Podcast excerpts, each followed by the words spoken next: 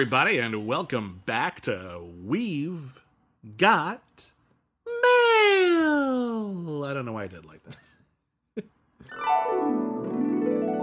You're feeling, you're thinking happy thoughts. Sure, You're, you're lightweight and airy. that's true. Uh, anyway, uh, this is our this is our letter show. The show where you control the conversation right here at the critically acclaimed network. My name is William Bibbiani. I am a critic. Everybody calls me Bibbs. Uh, my name is Witney Seibold. I too am a film critic. For the purposes of this email, or this particular podcast, that is, not this, This email email. Any emails you might write into this email podcast, uh, you can call me Rockmeister McCool. Please do. And uh, how this works? You email us. And we answer your letters. Yeah. Our email address simple. our email address is letters at criticallyacclaimed.net. We also have a P.O. box for those who want to send us physical letters. Witney, what is our P.O. box? Uh, P.O. Box 641565, Los Angeles, California, 90064. We have no physical letters for this particular ep- episode. We did last time, and that was very, very cool. Got to write a couple, read a, My v- words are all mixed up in my brain. Which is weird because usually when that happens, it's because we're recording really, really late Hmm. at night. Uh, it is 11:44 a.m. for once. Wait, what? we have no excuse. Don't reveal our secrets. if if we ever you know miss misspeak or say something dumb, we can always blame it on fatigue. We can't do that now. No, we can say we're fatigued. I suppose so. We're still overworked. like, come on, we're both overworked. This this is true. I was up late last night working. Um, but in any case, yeah, we don't like to dilly dally right at the front of the episode, so we're just going to jump right in. Witney, tell us about our first letter. Uh, here's a letter from Moses. Hello, Moses. Moses. Uh, dear Bibbs and golly gee Willikers McCool. I'll take that. Thank you again for making me laugh my ass off. Uh, comparing the Suicide Squad to softcore porn cult film Flesh Gordon absolutely made my day. Yay! Uh, there's a monster in uh, in the Suicide Squad. The new one, yeah. And I commented that it should be, be in stop motion, just like the monster at the end of Flesh Gordon. Not a lot of people make those connections. A, which was I'm a monster. A monster in that movie was called the Great God Porno, Great. uh, which you haven't seen. You, you, Actually, I've never seen Flash Gordon. Or Flesh Gordon. I've never seen Flesh Gordon. Yeah. you, you should see Flesh Gordon. It's I've been meaning unwatchable. Is Uh, there a sequel? There's a Flesh Gordon two. I haven't seen, which was like 1990 or something. Oh, weird. I've not seen Flesh Gordon two. Okay. I haven't seen either, but okay. I'll get around to it one of these days. To be honest, even though you gave this film a less than kind review, I suspect that James Gunn would be greatly amused by the comparison. Uh, Bibbs have never seen this film. Well, even though I can't afford to be a patron, I would like to put up put it out there that the next episode of Critically Reclaimed should perhaps be Flesh Gordon. it will be one of your funniest episodes to date. Keep smiling, Moses. I will see if it's available on any streaming services, and maybe we can put it on the poll. Hmm. That's a fun idea. I would. I would love to like shore up that gap in my movie Hmm. knowledge. Certainly, I've heard the legends. In fact, I remember they they used to screen it every once in a while. Oh, it, it was it was through the the midnight movie circuit for a long time. Yeah, yeah. So anyway, but thank you for writing in. I'm glad. Uh, I'm glad you appreciated our Okay. our our odd analogy. Okay. Um, here's a letter from James from London, and this is uh, goes to a recent episode of Cancel Too Soon. Uh, Dear Witney and William, I've just completed your latest Cancel Too Soon on Garth Marenghi's Dark Place, which was wonderful to listen to. In it, Witney mentioned a few UK TV channels and made a couple of mistakes. Yeah. Uh, so I thought you might be interested in getting a little local knowledge of them. Yes. Uh, we, we we we covered Garth Marenghi's Dark Place, which was a British series from 2004 that aired on Channel 4.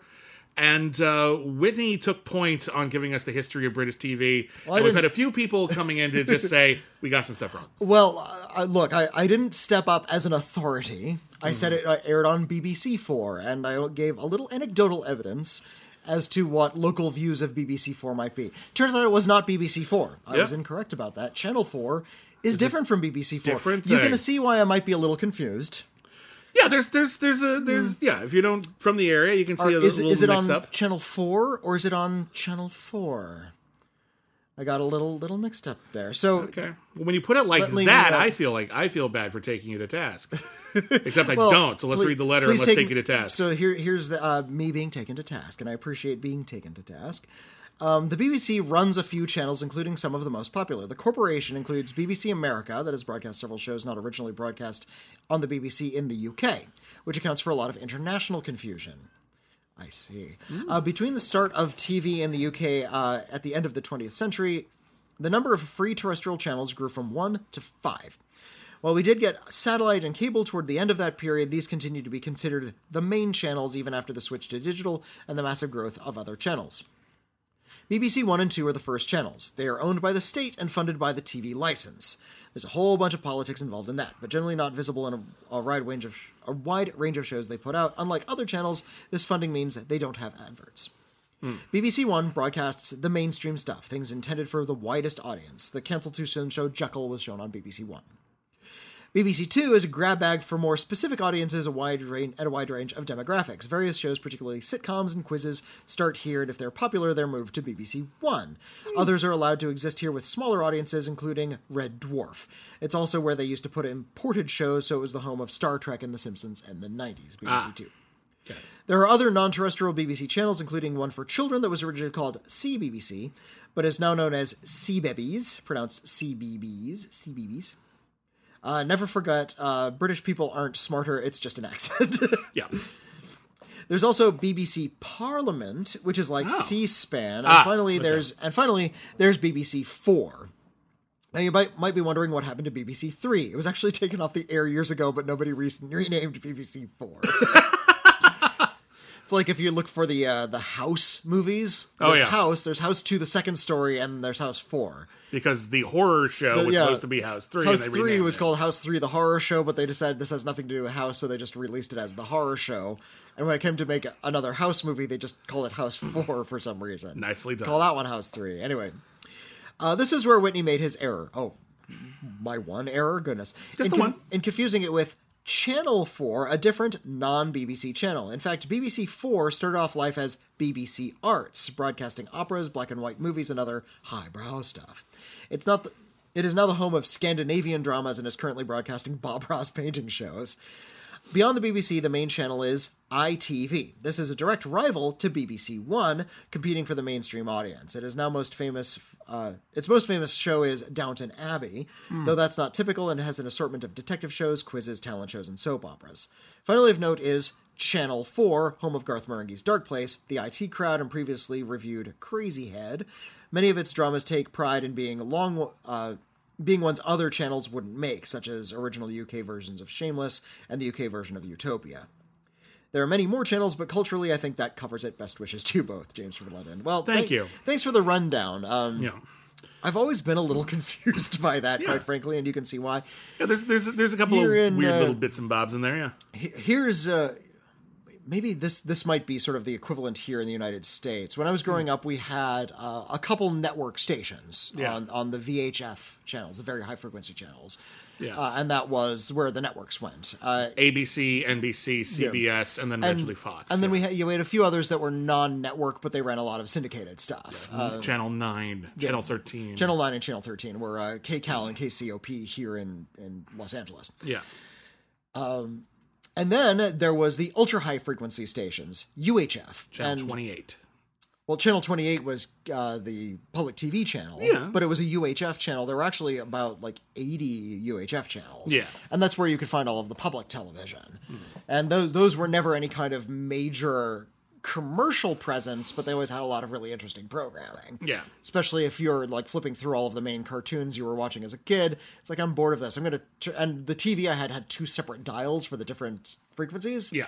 I mean, mine too. So you we'd flip a switch and you'd flip over to the UHF channel and you just start spinning through those hundred channels on this dial, and eventually you'd settle on a Gamera movie. Or Tranzor Z or something. Yeah, like- tran- oh, that's where I discovered Tranzor Z. It was on a UHF Yeah. station. I was uh, I was on Facebook the other day, which I, I, I try not to be. Uh, there's a few people who I keep I can only really keep tabs of in the family. They're not going to learn new social media, so it's kind of the only reason I'm on Facebook. But um, uh, someone had actually asked a question like, did TVs used to have dials because they used to say don't touch that dial, Uh, and I was like, oh no. I'm so old.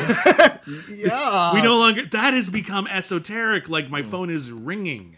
Or or hang up a phone. That's, Yeah. that's something we even you and I didn't do that. Yeah, well, no, I had that. You know, Well, I guess we, we, had had, we wall-mounted had wall-mounted phones, but Yeah. yeah, ha- hanging up a a, Yeah. a receiver is is very old practice. Yeah, yeah, yeah. So like, there's all these things that like, if you think about it, like, you know, there's all these expressions that we have that some of them are so old they no longer really make sense unless you know the context. Hmm. And I'm now at a point where I'm living long enough that the context is getting lost within my own lifetime. Yeah, yeah, and yeah. that's weird. That's a really weird feeling. Anyway, uh, but thank you so much. We we love being corrected, and I mean that. No, absolutely, It- it's yeah. it's a bit of a bummer that we have to I- be, I but don't like we'd we'd rather be corrected and set the record straight than not. I'd, I'd rather not just have my ass hanging out there for ad infinitum. But yeah, somebody correct me, please. Yeah, yeah, yeah. And I'm, I know I do it too. So thank you so much. Um, here's a letter from Mina. Hello, Mina. Hi, Mina. Dear Choo Choo and the Philly Flash. I can work with that. Well, yeah, okay. I believe Choo Choo and the Philly Flash. Over the past month, I've been re-listening to the entirety of Cancel Too Soon from the beginning, and I take great delight in the central opening narration used in the early episodes. Um, There's a story behind that. and We'll Oh, Yeah. tell in a minute. Uh, I Um, will, yeah. I'm fast approaching the point where the current stately opening narration is introduced, and it got me thinking about television shows that changed theme songs Oh, yeah. at some point during their run, uh, and long-running film series that dropped iconic leitmotifs halfway through. Uh, top examples that spring to mind: Mystery Science Theater 3000 Mm-hmm. Which changed the lyrics to its theme every few seasons to reflect the change in the host and the setting, and would eventually replace synthesized instrumentals with real instruments during the Netflix revival. Uh, Planet of the Apes, the iconic organic sound of the original film and its sequel Beneath the Planet of the Apes would be dropped for a more traditional score and escape from the Planet of the Apes onwards to reflect the near future setting of the later films. Uh, Gene Roddenberry's Andromeda. The theme for the first season of this sci fi adventure series was the bizarre but rousing March of the High Guard, which sounds exactly uh, what exactly like what you get if you uh, if John Philip Sousa composed a patriotic march for a far future military organization made up of humans and aliens and had to include at least one instrument from every alien's homeworld. In all the subsequent seasons, this theme was replaced by an uninspiring theme, best described, uh, described as a bunch of blustery hoopla. I'm interested to hear your opinions on television and film series that changed their theme music when it worked and when it didn't, and what TV slash film properties you would change the theme music for if you could. Oh, that's different. Okay. My best to you and to all the cats everywhere, salty or otherwise, Mina. Uh, thank you for that. And uh, yeah, so the the story is when we started cancel too soon. Uh, we we reached out to a friend of mine who had a band, and uh, I asked if uh, they could do some theme music for us. And I said, "Listen, we don't we don't want much. We just want like thirty seconds, and we want some space that we can talk over it and introduce the show."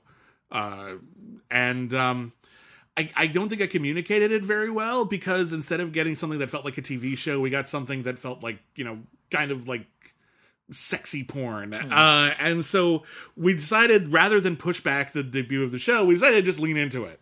And so we decided to record uh, a new intro for every single episode and do it in our in our sexy voices. And it was In- always very silly. In- inspired very directly by a, a, sketch on the TV show The State oh god, yes. uh, with Barry and Levon, where it's Yeah. uh, it's um, Michael Ian Black and uh, and Tom Lennon in sort of like leisure suits. And Yeah, they very their- lounge have their fists yeah. above their head, and they're kind of like slowly Yeah. grinding, and they're just Like, sort of seducing the "Oh, audience. Yeah. Yeah, yeah, yeah. But the gag is like, "Welcome to Barry and Levon."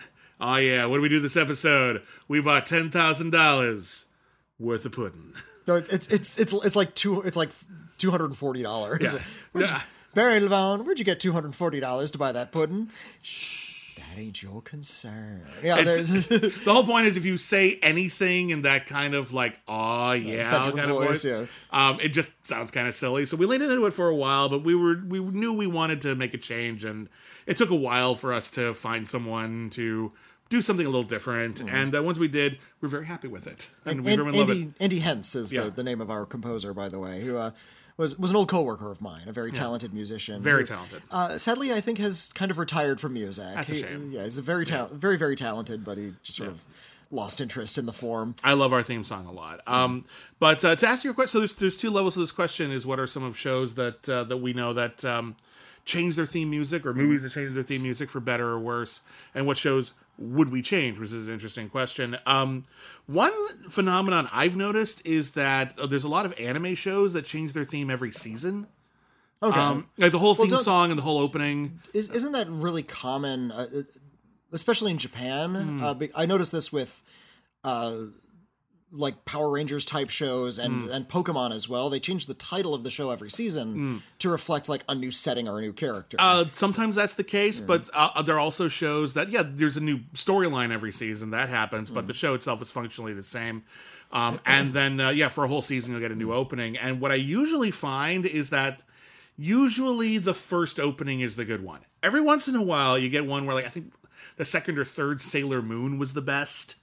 Um, Uh, in terms of opening themes, but uh, or at least uh, no, I'm thinking the closing credits actually. So second or third closing credits for them. But um, but yeah, I like I we were watching Food Wars and like we got really into it, and there's like a great theme to it, and then the next season comes along, and it's just like oh, well, this one's just okay. Um, there's a show I really love a lot. Um, called uh, Welcome to Demon School, Iruma-kun, uh, which is about uh, a young boy uh, whose parents are idiots who don't appreciate him, and they sell him to a demon. And the demon dotes on him and loves him unconditionally and is the exact kind of parent the kid always wanted. And he sends him off to demon school, where theoretically, all the demons, if they found out this kid was human, would eat him. But they actually love him. They don't know he's human, but they think he's the greatest. And it's they've got this weird. I haven't seen Ted Lasso, but it's got kind of that vibe where just everything's just there's conflict, but the protagonist is so cheery. Mm-hmm. You know, um, but it's great, and the opening credits for the op- for the first season were really wonderful and catchy and great. And then we just started watching the second season, and the second season major step down in opening credits really bummed me out. Um, but I'm uh, trying to think of other ones that changed. Twilight hmm. Zone changed its theme. People don't talk hmm. about that one very often because the nee, nee, nee, hmm. Nee, everyone talks about that one a lot. But Yeah. there was an original one for a season or so that was not as good, not as memorable. Uh, the most famous example I know of is Happy Days. Um, Oh, yeah, they yeah, used yeah. Uh, "Rock Around the Clock" as the the theme song for like the first couple seasons, first two seasons or so, Mm-hmm. and then they, excuse me, then they switched to an original song. Probably for money Happy reasons, I'm sure. Uh, maybe, maybe not. Maybe they just the, the show got popular enough that they wanted to have their own thing. I remember, if memory serves, Baywatch did that as well. They uh, they switched it up because Baywatch was on the air for forever though. Um, Deep Space Nine changed their theme song uh, the, for the first couple of seasons. Mm. Oh, yeah, it was yeah, yeah. it was like uh, it was glory shots of the station. It was just this big sort of like really interesting um, orchestral piece that like changed meter throughout. It's actually Mm. really difficult to play, and um, they decided to put a drum beat behind it, and they added a lot more visuals to it. Um, the original composer of the theme song hated that because it actually like made it a little too syncopated. But yeah, they kind of, they kind of like updated it and made it a little slicker. Um, I don't mind. I, th- I like the original version better, but whatever. The Drew Carey show changed their theme a few times. They Oh, started yeah, off Cleveland Rocks, and uh, well, started it started off with a song that Drew Carey actually sang called "Moon Over Parma," Hmm. which was fine but felt a little too Frasiery. Uh, and then they did, and like as a gag, because it was all very working, like workplace, working class Hmm. show. Um, they did uh, Five O'clock World by the Vogues as an opening musical number Hmm. okay, and it was really great. It was really really fun. There's really a lot of energy to it, and so they decided to keep that as the opening theme, and then they switched it off to "Cleveland Rocks" by the President of the United States of America, which was um, a band in the '90s and people don't talk about very much anymore now. But um, the uh, the lead singer has gone on to become a children's music maker, oh, I, I buy that. author that of children's music. That might- yeah, go- he they're a very playful uh, band. It works. he he goes by the name Casper Babypants. So if you want to look him up, Never heard of that before. That's interesting. um, that's one where I would argue that Five O'clock World was the good one. Cleveland Rocks was not energetic? really. It's energetic, but it's not the vibe of the show. I guess It not. wasn't about how cool Cleveland was. It was about workplace shit. So it just felt off. Like I get it.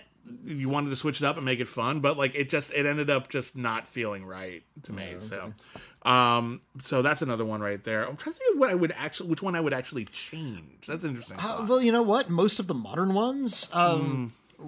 we uh, got to do a show on um, on Cancel Too Soon called "Nearly Departed," oh yeah. where with Eric Idle, and he played a ghost living with a sitcom family. uh, vaguely amusing show, but it had a really great theme song. It's not credited to Eric Idle, but it sounds like something Eric Idle would have composed, Right. which is upbeat and catchy and describes the premise of the show Right. it's really rare that you get a theme song that describes the premise of the show or has lyrics at all. Mm-hmm. These Or days, that is uh, or that isn't just taken from something else if yeah. that's the case. And I understand that a lot of modern TV has to adapt to modern viewing habits, and a lot of people skip theme songs, skip intro as yeah. uh, a feature on most streaming services when you're watching TV shows. Just watch it; it's fine. what, what, you in a hurry? Uh, yeah. I mean, I know I am. I'm, I got work to do, but um, yeah, just sit and watch the theme song. Have like a little miniature drama. Have the intro, Hmm. uh, you know, be incorporated. But a lot of people like to watch multiple episodes in a row, and I understand if you don't want to watch the same theme song sequence, you know, five, six, seven times. You know what was a kind of a fun one that changed was uh, The Wire. Hmm. Uh, the Wire uh, had a t- Tom Waits song. What was it? What was the actual name of this song called? When you Hmm. walk through the garden, you better watch your back. You're you're not doing it right. You Way gotta down in go, the hole. It's called Way Down in the Hole. Way down in the hole. Yeah, uh, so it took me a second to get there, but every season Rusted of whiskey. every season of The Wire, they had a different cover of that song as the theme music. Okay. and uh, the uh, theoretically it kind of connected to the theme of the season, but really wasn't important. Um, I feel like that could be fun for shows that actually have kind of an iconic theme. Like, th- I think the new Ducktales is over now. They like ha- they ran like a new series of Ducktales, Okay. but that would have been kind of cool. Can you imagine how many bands would fall over themselves to do a cover of Ducktales that would be used in the opening credits of a Ducktales? Well, they, they did that. They they re they redid the same theme song for the new Ducktales. I know. What I'm saying is every episode be a new band. oh, there. Oh, Wouldn't that have been that, cool? That would have been really fun. yeah that kind of thing like that kind of that would be really really neat or like have like different composers do like the x-files theme for every one of the new x-files episodes that would be kind of go like what would michael giacchino do with the x-files theme what would angelo badalamenti do with the x-files theme like there's a lot a lot of fun to be had there um, That that'd be good, but that's for like well established shows. Oh, of course. reviving. Very Um, specifically, yes. uh, like for new shows, I wish there was more of an effort to actually put a lot of craft and energy into a really interesting title sequence and a really good song. yeah every once in a while we yeah. get it Once in a while, um, I remember when um, when we watched um, the new Daredevil TV series. Oh, yeah, the new yeah. Daredevil, the Netflix Daredevil TV series. yeah yeah that had uh, like the music wasn't very interesting, but that had like an interesting visual opening. Actually, Yeah. did something with that where it's like against this red background. It's Hmm. New York vistas sort of like flowing together in this like an ab- abstract blood way, and it looked Yeah, it it looked looked really cool. cool. Yeah. Mm-hmm. And it was unique for that show.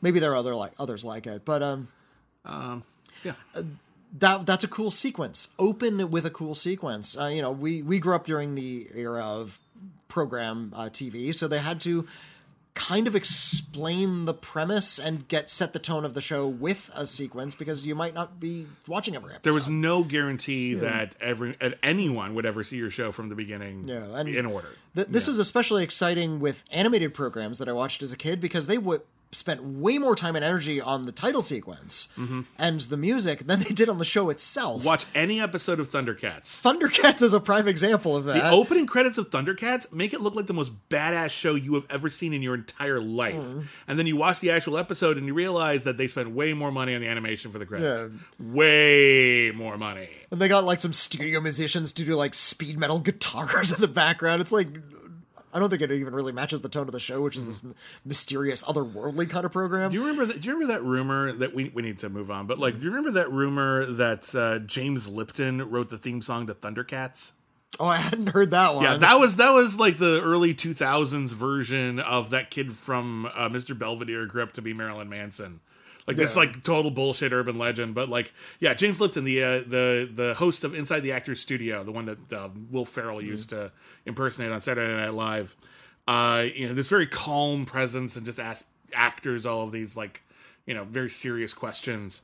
And for whatever reason there was a rumor for a long long time that early on in his career he wrote the theme song to thundercats. And i had in my head a short film i wanted to make about that about like how he like gave up his musical career to settle down into a nice teaching position. Hmm. And it was kind of like a sad story but also it worked out well because he got to inspire so many people. But the thing this thing that i had was this image of james lipton at a piano just trying to like suss out the song and he's just tinkling around like thunder thunder thunder Yeah, that scene. In, and then he writes it down that scene in all of the uh, all of the, Yeah. the musical biopics. Yeah, uh, he writes write- Bohemian Rhapsody. write- writing my big hit. Uh, Oh gosh, what are we gonna? Jeez, um, uh, itsy bitsy teeny weeny yellow pug. I got it. I got it. Uh,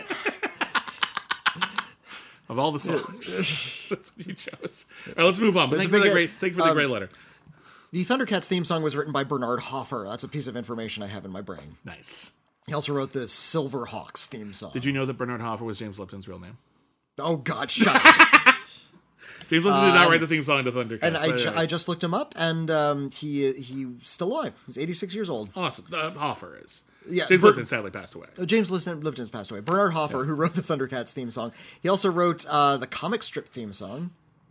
C O M I C S T R I P. Come and take a trip down the comic strip. You know, no, No idea what you're Uh, talking about. nobody remembers the comic strip. but me. No. it's 1987. Was it canceled too soon? Maybe it was one of those things where they like rotated through like five different shows. Oh, it was like a there were- block of were- There, were two. There were five shows, but two slots, and you've got like a random two. Got it. Okay. Well, let's move on. Okay. oh, and look at that. Uh, Bernard Hoffer also wrote the uh, the the News Hour with Jim Lehrer. I meant let's move on with another email. Oh, fine. Getting really excited about stuff. Anyway, here's a letter from Jeremy. Hi, Jeremy. Hi, Jeremy. Uh, hello, Bibbs and Rockmeister McCule. Very little extra W's in the spelling there. Nice. Um, I had one of those moments where my brain took me down a very strange rabbit hole, and I figured I would ask my question to you too. Oh, I love rabbit brains. Uh, Big Bird of Sesame Street fame. yes. It's one of the most famous creations of Jim Henson. Yep. Is said to be only six years old. Uh, Yeah, That's, okay. that's the way he He's- was. he's a he- child. He was a- yeah. written to have the, the mentality of a six year old. Yeah, yeah. He currently stands at about seven feet tall. Mm-hmm. I'm sure we all know uh, about uh, about Big Bird, but six years at seven feet is rather impressive. What if he was part of the Kong of Skull Island universe? I see where we're going. Okay. Because uh, Kong is smaller in Kong Skull Island than he is Yeah. in the, the Godzilla movie. Yeah, he kept growing. He was a baby.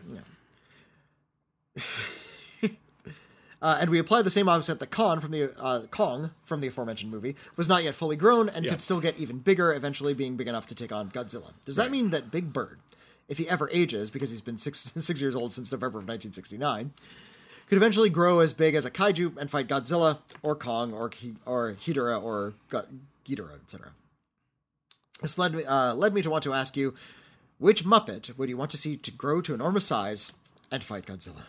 Okay. I have my answer, but I'll let you know in a postscript because I don't want to influ- influence your choice. Uh, thank you for reading my fairly ridiculous question. I hope you gentlemen are in good health and that Luca keeps off the counter as being a good little kitty. Virtual head scratches from me. Sincerely, Jeremy. Thank and, you. and there is the postscript here, but let's discuss this. Let's let's discuss this seriously. So very first off, important philosophical how big does. Big Bird get is a good question. Um, you know, here's the deal: he's six, but you know, in bird years, you most birds would be fully grown long before that. Hmm. So there's a decent chance that in the actual continuity, that's about as big as he's getting. Now that's Here's- as big as he's going to get physically, but mentally, he's only six. Okay. So I'd be willing to accept that. However, for the purpose of conversation, all right. let's assume he becomes the size of a planet. Well, he's he's if he's been six since 1969, he could just be incredibly long lived. Yeah. He could belong to a species like he could have been born like one century, like one Yeah. century to Big Bird is a year to is a year. One century to us is a year to Big Bird. There so like he's, So- he's six centuries. So old. he, he could eventually grow and mature, but Hmm. this would take you know millennia. However, the image of Big Bird being like twenty stories tall and Hmm. like towering over a city is such a wholesome image to me because you know he'd be like, "Sorry." Oh, excuse me, I'm sorry. Yeah, oh, you're good at it. Thank you. I, I can't do it. do a do a big bird. voice. Um, I love. I, I recently, not that long ago, rewatched uh, Sesame Street Presents "Follow That Bird," uh, which is adorable. That movie. It- it's incredibly sad that movie. it's it's a got a lot of melancholy. It's got it. melancholy, but it works out okay, which is why it's fun. That's that's like the old Disney thing where like it doesn't matter that Geppetto gets eaten by Monstro or that Pinocchio gets like kidnapped because at the end it works out fine. Right. Um, kids, there's this tendency to like keep kids away from serious drama, but kids love that. They just want to know it resolves okay. Like that's what matters. So. There's a little bit of that in Follow That Bird, but yeah, Follow That Bird. If you, I feel like it's fallen out of favor, and people don't talk about it very much.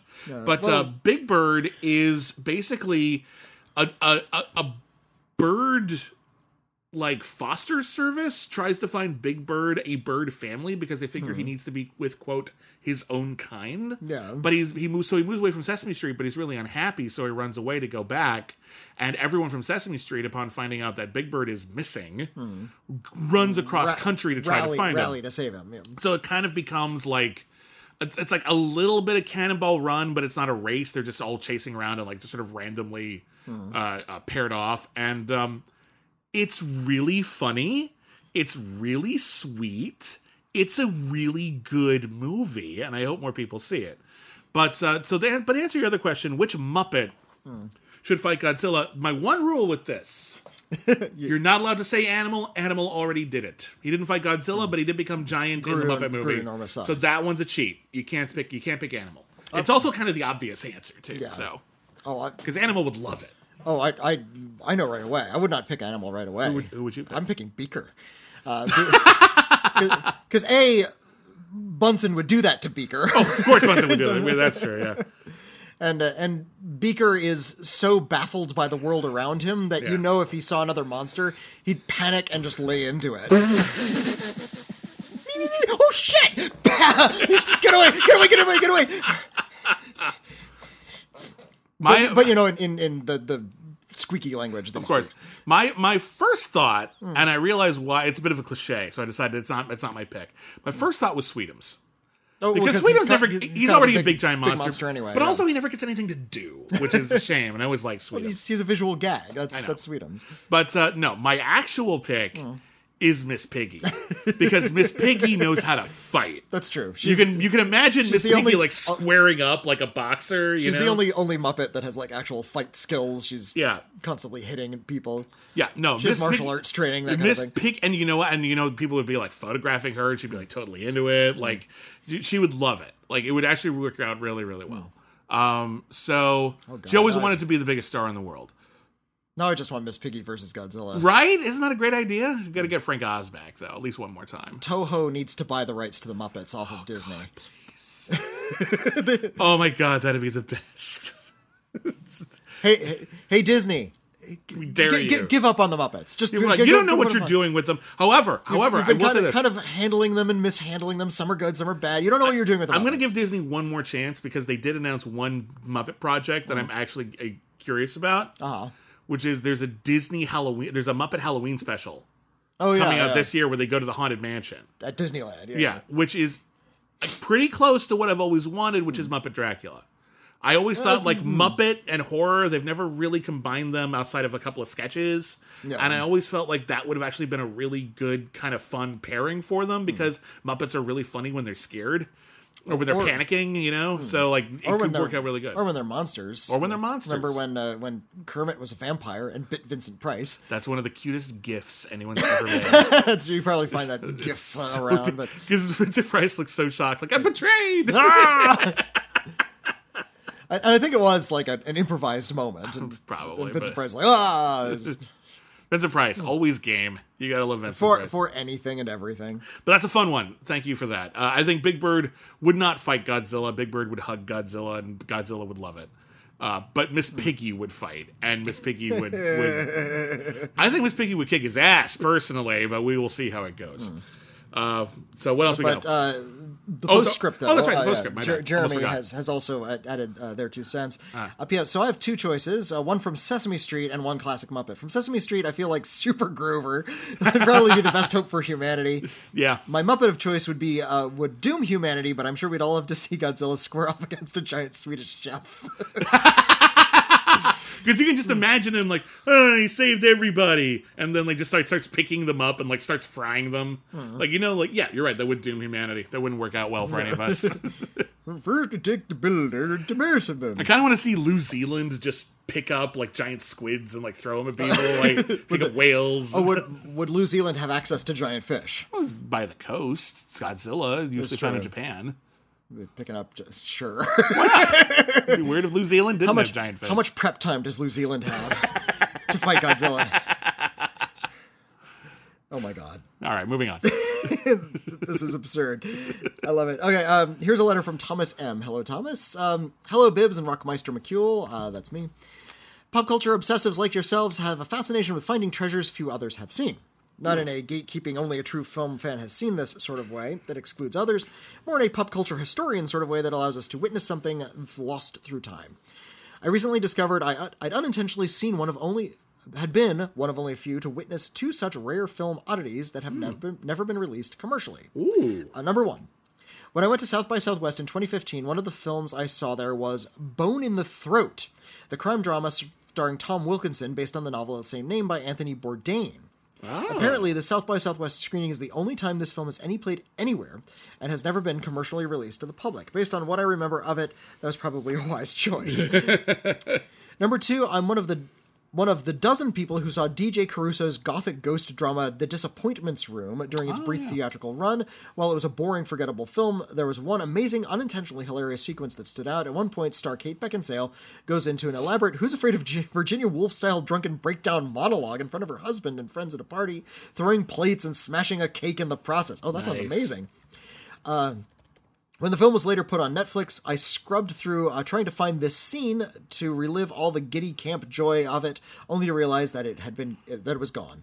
Upon further Oh. research, research, I realized that I hadn't dreamed this glorious scene out of a bored stupor. Apparently, the scene was only shown theatrically, having been scrubbed from all other home video versions of the film. I assume out of embarrassment.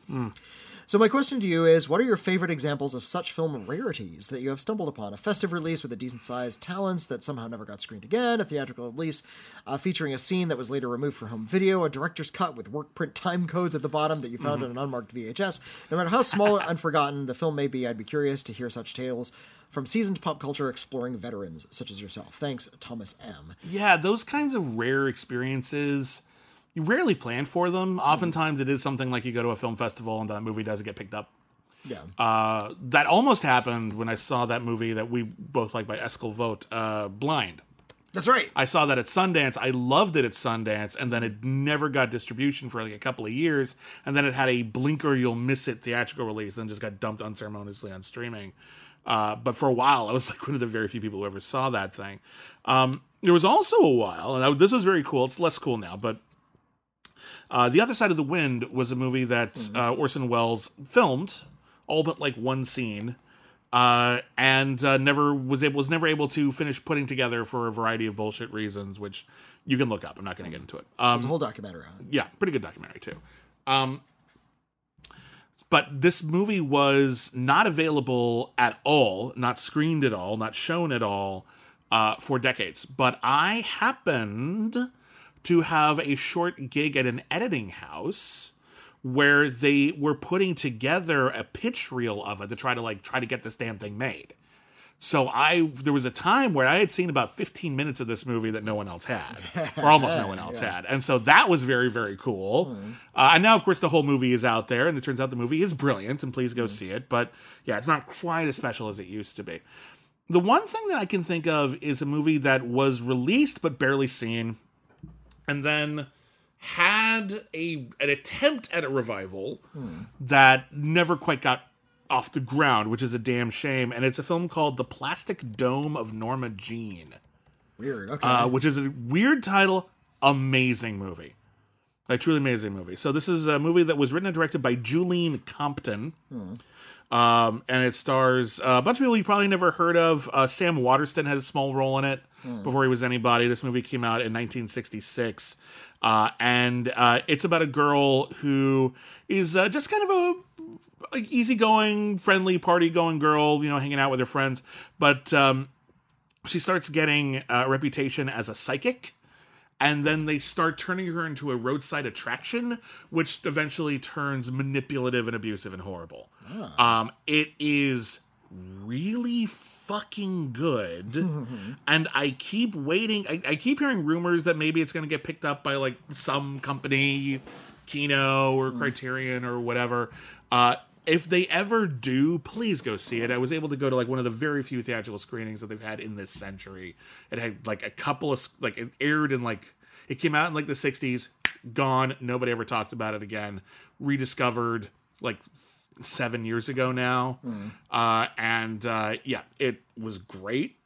Uh, so that's one of the ones that I cherish a lot, and I try to keep mentioning it as much as I can in the hopes that someone will be like, "Oh yeah, we should we should release that. We have the rights to that." Like some, some somehow in the consciousness it'll like just leak out. yeah. What about you? You guys seen anything that no one else has ever? Oh, uh, quite a few actually. I, I mentioned this on our commentary track for Mystery Science Theater, but I got to see the original cut of them. Oh, We, yeah, uh, yeah. I was part of the test audience before they had uh, cut it down to the theatrical release. It was a, a lot longer. Mm-hmm. Um, in the cut I saw, they uh, in order to manufacture a reason for the characters to leave the the movie they were watching within the movie. Uh, they just put the reel breaks up on camera. Mm-hmm. It's like end reel one, okay, and now we have to thread up. I evidently don't have one projector, so they would go out in between all. The. Well, ever since different TV's. Frank like uh, like evolved into a new form of consciousness, Dr. Forrest has to do it all himself, and he's not a good projectionist. Right. That's, what- that's all you had to say. That's there's your no prize. Yeah. Uh, so there was that. There was an entire other sequence because uh, there were more real breaks where um, the ship ran aground on some kind of problem and they started losing air and uh, Mike started to suffocate and die and Tom Servo had to like rocket through the air to push a button to repressurize the cabin. That was an entire action sequence that was cut out of the movie, and the ending was different. So I got to see that version of the movie, and I'm sure you can find bootlegs of all that stuff somewhere, but th- that stuff's never been officially released. I got to see the Mitch Hedberg scripted comedy film, which never got a theatrical re- release at the Cinefamily. Uh, of um, really uh, wonderfully curated uh, former art house here in Los Angeles that was uh, rather unfortunately run by some pretty monstrous people, but uh, really well programmed. And I got to see uh, this. It was called Los Enchiladas. And it was it was a very Clerks type comedy film about uh, a a single day at uh, this really kind of not very well run family restaurant, uh, written by f- famed comedian Mitch Hedberg. Uh, what else did I get to see? Oh, I thought of another one. Um, I was at a. Uh, it was supposed to be an evening with like the creators of the state, and it was Thomas Lennon and Robert Oh, right. This was a pilot, not a movie. you know, but what yeah. happened was it was supposed to just be a retrospective, and then when they actually got on stage, and they were like, "Hey, here's the deal. This is not a retrospective. We just weren't legally allowed to announce what we were gonna screen, hmm. and so instead of showing a whole bunch of stuff with the state, we're gonna show you a failed pilot we did called the Alabama." It's a science fiction show. Yeah, it was it was the guys who did the state and Reno 911 and it was their version of a Star Trek series where the entire crew of the of the Alabama instead of the Enterprise was really shitty. They're just the worst possible people. Terrible human beings. betray each other and into petty shit, and they're all like racist and awful. Yeah. And it was it was a very very funny show. Eddie Izzard played uh, sorry Eddie Izzard played the um, like the godlike being who tests them like in many a Star Trek episode. Uh, but they also told us some of like the stuff that they wanted to do with the series that never got picked up. Uh, and um, one of the things they said was the reason why every single character on the show has facial hair is because at some point in the series we would reveal that we're in the bad mirror universe and there's actually a good version of all of these characters and i'm like that is fucking genius i love all of that. It was so damn funny. Uh, and to the best of my knowledge it's never been released anywhere else which is a shame. I got to see a broadcast of Welcome to the Fun Zone, which was this Lorne Michaels produced um like vacation replacement for Saturday Night Live that they tried once and it failed miserably and it was going to be hosted every episode by Dr. Demento. oh. Uh, Weird Al Yankovic was going to do the music for it. And they had and in the first episode their special guest was Bozo the Clown. And it sounds like the, the original Bozo the Clown, and, it, and it was like, and it was called Welcome to the Fun Zone. It was this like big, wild kind of like Pee Wee's Playhouse version of Yeah. the thing, where every, everything's like sort of cluttered and surreal, and they were gonna have like animated sequences. I think Bill Plympton did some animated bumpers for this show, uh, and okay. This sound this sounds good on paper, right? It's like the it whack- sounds the- like a really fun idea it's like yeah. the wacky drunken version of Saturday Night Live. It's like the more Yeah. fun version of Saturday Night Live. And I got to see this. I got to see a portion of it anyway, a surviving portion, where uh, Dr. Demento got to interview Bozo the Clown, and Bozo the Clown said, I went to visit an impoverished village in Africa, and they showed footage of that. And it's the it's like the, the sickest, most twisted, least funny thing you've ever seen. like it was like bozo point- doing bozo Bozo in in, in, like, the clown outfit, really, like, trying oh, to wow. trying to like yuck on this impoverished African village. oh my god It's like, what are you?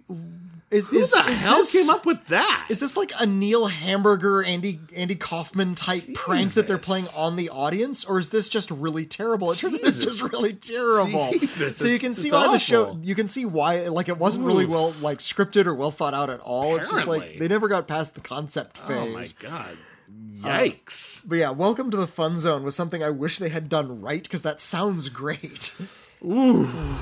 Jeez. Okay. Well, on that note, let's let's move the hell on. But um, yeah, um, yeah.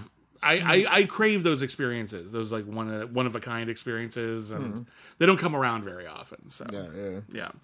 Um, here is a letter from Bill. Hi, Bill. Hi, Bill. Um, Dear Bibbs and Witney, in your review of The Suicide Squad, you critiqued it for having nothing to say in contrast to Guardians of the Galaxy Volume 2's themes about fatherhood. Personally, I would rather watch a dozen movies about nothing than one more one more about Hollywood screenwriters' daddy issues. Uh, but, You're not wrong. Okay. God, daddy issues. Um, but I was intrigued by a theory you mentioned in passing that those fatherhood themes are not in so many movies because the screenwriters are weepy man babies in desperate need of a hugs and validation, but because they're lazy hacks who slotted in an easy character motivation into their movies about nothing. Could you explain a bit on the prevalence of this theme in Hollywood movies and how sincere you perceive it to be? If you could replace daddy issues as the go-to motivating factor for thinly written protagonists, what would you put in its place? Best Bill in uh, San Francisco. Uh, oh, definitely revenge. No, I'm kidding. Um, so to, to, to, to clarify here, we were talking about how uh, the Suicide Squad isn't really about a lot. Like they address some political stuff, but they're afraid to engage with it. Um, and one of the things we compared it to is that the Guardians of the Galaxy movies, especially from, from the same one, director, which is why we drew the, the comparison. especially the second one, uh, really delves into the issues of fatherhood and found family. And I, I, don't- I hope I didn't make it sound like too cynical because I feel like some movies do fall back on it because it's easy. But the reason it's easy is because it's relatively universal for people to have lingering issues with the way they were raised. Um, then that takes a million different forms the way we were raised, by the people we were raised, whether it was positive, uh, absentee, hurtful. There's a million different ways that that can take place. And so when you're making a movie, especially if you're trying to make it connect with as many people as possible and you want to have some sort of big emotional hook, having something to do with the family unit is it's kind of a layup, isn't it? Like it's, it's I'm not saying it's it, there's nothing interesting to be said about it. Of course there is, but it's also kind of right there. Yeah, everybody has a family, ersatz or otherwise, and uh, or or if they're missing a family, the lack thereof is a story in and of itself. So yeah, part of this is something you and I brought up that there we grew up watching a lot of movies about bad dads from the dad's perspective, and it's about them trying to make good, and this has been used. those incredibly movies recently. fucked me up. and you, you can tell that the, these kinds of movies, um, let's liar liar is an example. Okay, Um, good example. It's about a dad who lies to his son. He's very bad at organizing, and he lies about. Mm-hmm. He's a workaholic. yeah. He doesn't care. He cares more about work than his family. And he doesn't- it's, and it's yeah. also engineered like it's specifically designed to be watched with families. Right. So like your kid will be watching this with your dad, and your dad yeah, will be watching it. So this is uh, a way for um, dads to communicate to their kids what they're going through, Mm-hmm. without just saying, "Hey, dad's going through a lot." And it also feels a lot like guilty workaholic Hollywood producers trying to apologize for how much they work. Yeah, and really, it, it's hard. it's hard to shake that sometimes because it takes a lot of effort and a lot of time to make even the worst movie. Um, and there's a lot of people who are taken away or, or not able to really engage with their families because they're doing all these projects. And so when you make a project that's about the importance of hanging out with your parents instead of doing work, it's hard not to go, that's a little ironic. um, but uh, but in any case, we grew up with a lot of these movies. Tim Allen starred in a bunch of them. Yeah, Where like, yeah. oh, Tim Allen is a workaholic, but dang it, he has a kid he didn't know about who's been raised in another country and he's got to come here and it's a fish out of water. or my- or I- now I'm- he's Santa. oh Not a good, shit. I'm not a good dad, so I'll be Santa. Or and now I'm, a not dog for some reason, and Hmm. and all of these types of movies, and this was not limited to Jim Carrey did these, Robin Williams did these, if memory serves. Hook was like this. Um, There- there we go. Uh, this idea that workaholic dads were the plague of the turn of the century um, was really just in a lot of kids' media, a lot of kids and family friendly media. Dads were demonized left and right. And that's not to say that some dads didn't spend way too much time at work and not enough for the kids. Of course they did. But these movies tended to have only two gears. Either dad doesn't work and only spends time with kids and somehow this leads to him getting a promotion, or dad works too much. There's no there's no middle ground. If dad no- works, no he's a bad person. just the right amount, If dad yeah. works, he's a bad human being. and when I talk about how the messages that we put in kids' movies, mm-hmm. overt or subtextual or what have you, have an impact. I'm speaking from personal experience, and this is one of those. I have really internalized the idea that if I sit down to do some work and anybody in my family, whether it's my spouse or my mom or my cat, is has anything else that I should be like maybe I could maybe be paying attention to that if I focus on work, I'm a bad human being. I really internalized that shit, and it has mm. been supported not so much by people in my life, but, But- by the media, I media consume. consume, and I, it, it, as a child, this message was hammered home pretty hard, and it's not healthy. People need yeah. to work. Well, People need this, to uh, have other pursuits and dreams, and finding a balance is a good thing. But the idea is that dads need to be punished for this constantly is not a healthy mindset. it's really not. and we're still living down the echo of something that was going on in the United States in uh, starting in like the mid 70s, and that's when divorce rates started skyrocketing. Yeah. You, you look throughout the 1950s, uh, the d- divorce rates are actually very, very low. There's actually kind of a taboo about uh, getting divorced. Yeah. We even uh, reviewed a film on uh, Only the Best called The, Divor- D- the Divorcee, which was made in the 1930s, Yeah. about the taboos uh, surrounding divorce. And those Yeah. taboos started to fall away in the 1970s, and divorce became really, really common. Yeah. And uh, as such, uh, you'll see uh, in in the wake of this real life trend, a lot of movies about single parents raising children. Yeah, initially there was like this big wave of movies about how like divorce was like affecting families, Kramer versus Kramer, that kind of thing. And then from the 80s and 90s there was just divorced parents and oftentimes in the kids movies the parents got back together again as though That was- as though as though the divorce was a tragedy and not probably the thing that saved everyone's sanity. Uh, that, that was like to cite Liar Liar again. That happens Yeah. at the end of that movie. Yeah, there's always this idea that divorce is, was the problem. Divorce was the mistake, mm. and not we became different people and Well- incompatible or mm. whatever, which is fine. And- it and I- happens. It can be healthy to uh, break up, you know. I talked about this when we were talking about of all things floppy dogs, about how there was there was a, a, a trend in children's entertainment of Yeah. kids who are now on their own because they have working parents. Yeah.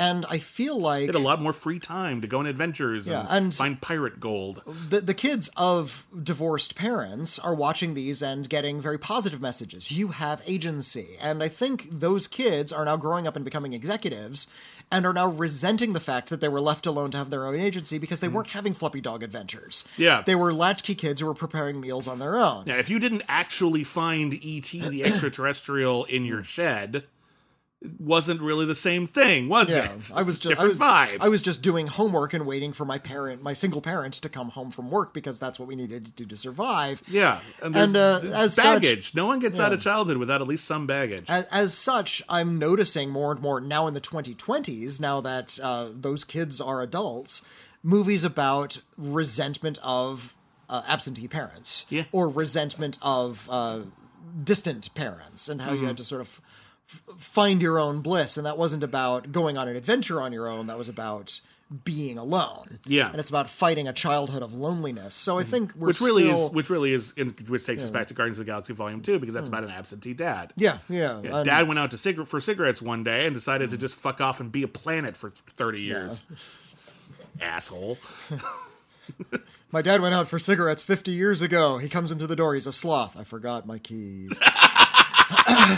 Okay, that's That- actually pretty funny. that- that's not my gag, but That's uh, that's, that's, that's what I accumulated from my, my too much time on Twitter. But uh, yeah. but I think that's that's why we're Um, that's seeing a of lot it, of daddy issues. Uh, part of it is this sort of uh, cultural echo of a, a divorce rate that started in the mid '70s, Yeah. but also it is lazy screenwriting. It's you know some people start telling it earnestly, other people imitate it, and Again, it becomes a, a trope. it's easy to fake. Hmm. It's easy to just drop in the Hmm. iconography of a familial theme Yeah. with heartbreak and you know growth and all that stuff. But to do it well is tricky.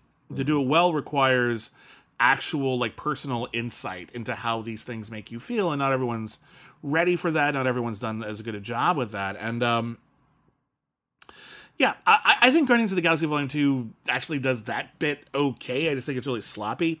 Well, and they do it with all of the characters, like uh, Um, Yeah. Oh yeah, it's true. yeah, all- all of the characters Michael a- Rooker's got a big part. Rocket Raccoon's got a big part. and and and Yeah. um, and Groot is now a child who's got a bunch, now, bunch of now, now they yeah. have to be parents, uh, and Yeah. you know, Gamora and Nebula talk about how Thanos is their dad, and Thanos Yeah. is this like mad soldier. So at least they're that, that one they're actually exploring it at the they're very they're doing it from a bunch of different angles, Yeah. but it is still a pretty common trope. Exactly. And again, it's there's something universal about it, which is why you'll see it going back.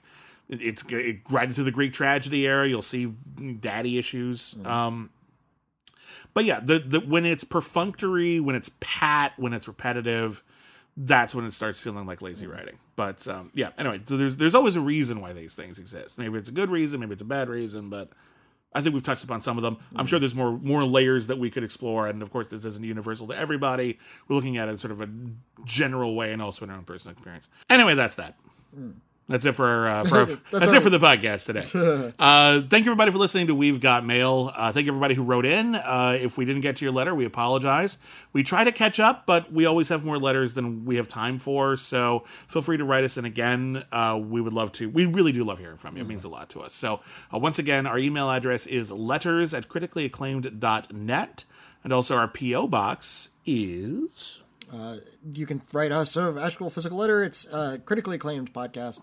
Uh, PO Box six four one five six five, Los Angeles, California nine double six four. And of course, we're on Twitter at Critic Acclaim. I'm at William Bibbiani. I'm at Witney Seibold. Uh, if we want to give a very special thank you to all of our patrons over at patreon.com slash critically acclaimed network. If you want more critically acclaimed, that is a good place to go because we got a lot of it. We have been reviewing every single episode of Star Trek ever made. We're over 100 episodes in. That is a big backlog that can be available right now, just a click of a button. We've also been doing every single episode of Batman. We've got uh, old reviews of uh, TV movies. We did every episode of Firefly. That's over now, but that's still available for you. Uh, we're reviewing every single film ever nominated for Best Picture. We got commentary tracks. It's it's a lot, uh, and so very special thank you to all of our patrons, without whom none of our shows would exist. Uh, and uh, if you can't afford to be a patron, there's other ways to help. Uh, you can subscribe if you haven't already. You can uh, leave us a review wherever you find us, like actual couple sentences and a star rating really helps other people find the show. Follow us on those various social media services is also really great. You can also uh, listen to Witney's other podcast, all about Ovid, spelled with all O's. all all about Ovid. Um, uh, Ovid is a wonderful stream service, and I and B. Peterson over on their podcast network are talking about what we saw on Ovid that week. Ov- Ovid is a wonderful deep cut art house kind of stuff. Yeah, So if you if you uh, feel like uh, Criterion has gone too mainstream for you, Ovid is the place to go. Uh, and thank God there's a place for that. Uh, and of course, uh, M. Lapis de Silva and I have a soap store, handcrafted soaps designed by us. Uh, head on over to Salt Cat Soap on Twitter or Instagram. There should be a link to the Etsy store there, or go to Etsy and search for Salt Cat Soap, all one word. You'll find a whole bunch of unique designs uh, that have been created by one or both of us. Um, and uh, thank you everybody who's already tried out the soaps. Means a lot to us. Thank you for your positive reviews. And that is it for We've Got Mail. So thank you everybody once again from the bottom of our hearts. Sincerely yours, Bibbs and Witney.